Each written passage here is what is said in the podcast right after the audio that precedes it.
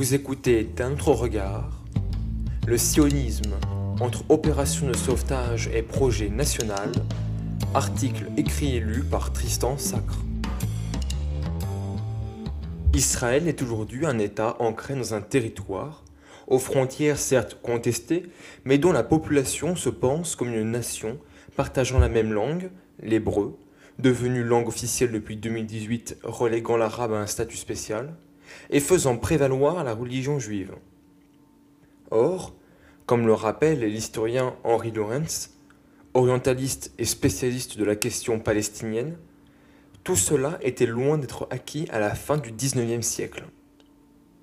Les négociations entre l'Empire ottoman et le philanthrope anglais Sir Moses Montefiore en 1839 afin d'établir des juifs en Palestine furent un échec. Bien que marquant les prémices d'une volonté d'organiser le retour du peuple juif à Canaan, l'entreprise était encore trop prématurée. En effet, si la première moitié du XIXe siècle était le temps d'un bouillonnement révolutionnaire, émancipateur et démocratique, c'est bien la seconde moitié nationaliste et colonialiste de ce même siècle qui fut le terreau fertile de la naissance du sionisme en tant que mouvement politique unification italienne ou encore velléité nationaliste au sein de l'Empire austro-hongrois, le sionisme comme volonté d'édifier un État-nation pour les Juifs s'inscrit bien dans le contexte historico-politique de son époque. Un autre facteur permit de plus une mobilisation inédite des Juifs, et en particulier d'Europe de l'Est. Les premiers pogroms de 1881 en Russie attaques violentes, destructrices et meurtrières commises par les Russes à l'égard des Juifs, et ce avec la neutralité du pouvoir tsariste, amenèrent les Juifs d'Europe à la conclusion suivante. Leur assimilation aux sociétés européennes est une chimère. Ces pogroms menèrent à deux types de ruptures. Une première, mentale, poussa de nombreux juifs à adhérer aux idées révolutionnaires marxistes. La seconde, physique, entraîna l'émigration de 600 000 juifs russes sur 5 millions en une vingtaine d'années.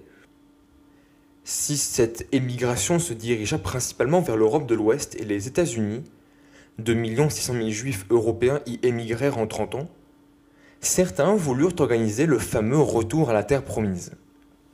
C'est dans cette perspective que le mouvement Hibat Sion, amant de Sion, vit le jour. Son but était d'acheter des terres en Palestine afin d'y établir des points d'implantation. Ce sionisme dit pratique permit l'établissement de 25 000 juifs en Palestine en deux temps, entre 1882 et 1884, puis entre 1890 et 1891. Toutefois, face aux échecs des premières implantations, un certain nombre de critiques émergea au sein des amants de Sion. La critique dite culturelle visait à montrer qu'un travail éducatif et spirituel au sein des communautés de la diaspora était une condition nécessaire afin de garantir le succès de futures implantations.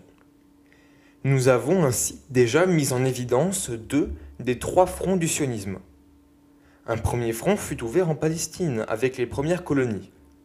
Un second fut celui de la structuration et de la promotion du sionisme au sein des communautés juives à travers le monde. Enfin, Théodore Herzl fit du front diplomatique son cheval de bataille. Rien ne disposait, a priori, ce journaliste viennois à devenir le chef d'orchestre du sionisme. Issu d'une famille bien intégrée à la société austro-hongroise et éduqué dans l'esprit allemand des Lumières, il avait la Troisième République comme modèle d'intégration. Toutefois, l'élection de l'antisémite Karl Luger comme maire de Vienne en 1897, et surtout l'affaire Dreyfus, capitaine d'armée de confession juive condamné et humilié pour un acte de trahison qu'il n'avait pas commis, remirent en cause sa croyance dans l'intégration des juifs dans les sociétés européennes. Herzl se démarqua en dotant le sionisme d'un véritable projet politique parfaitement en phase avec les idées de son temps. Si ces tractations avec le sultan ottoman furent un échec, c'est auprès des Britanniques que son projet eut le plus d'écho. Herzl proposa à la Grande-Bretagne d'installer les Juifs dans un des territoires de son empire. Il leur avança Chypre ou encore le Sinaï. Si les Britanniques refusèrent d'accorder Chypre, territoire bien trop stratégique, ce sont les Égyptiens qui n'entendaient pas céder le Sinaï. La Grande-Bretagne vint alors avec la proposition de l'Ouganda. Le sixième congrès sioniste à Bâle, en 1903, rejeta finalement la proposition de l'Ouganda et Herzl mourut l'année suivante. Ce dernier conserva tout de même une aura particulière au sein du sionisme. Considéré comme son père fondateur, il assura la structuration du mouvement qui n'avait alors plus qu'à suivre le chemin que celui-ci avait tracé. C'était le sionisme entre opération de sauvetage et projet national, article écrit et lu par Tristan Sacre.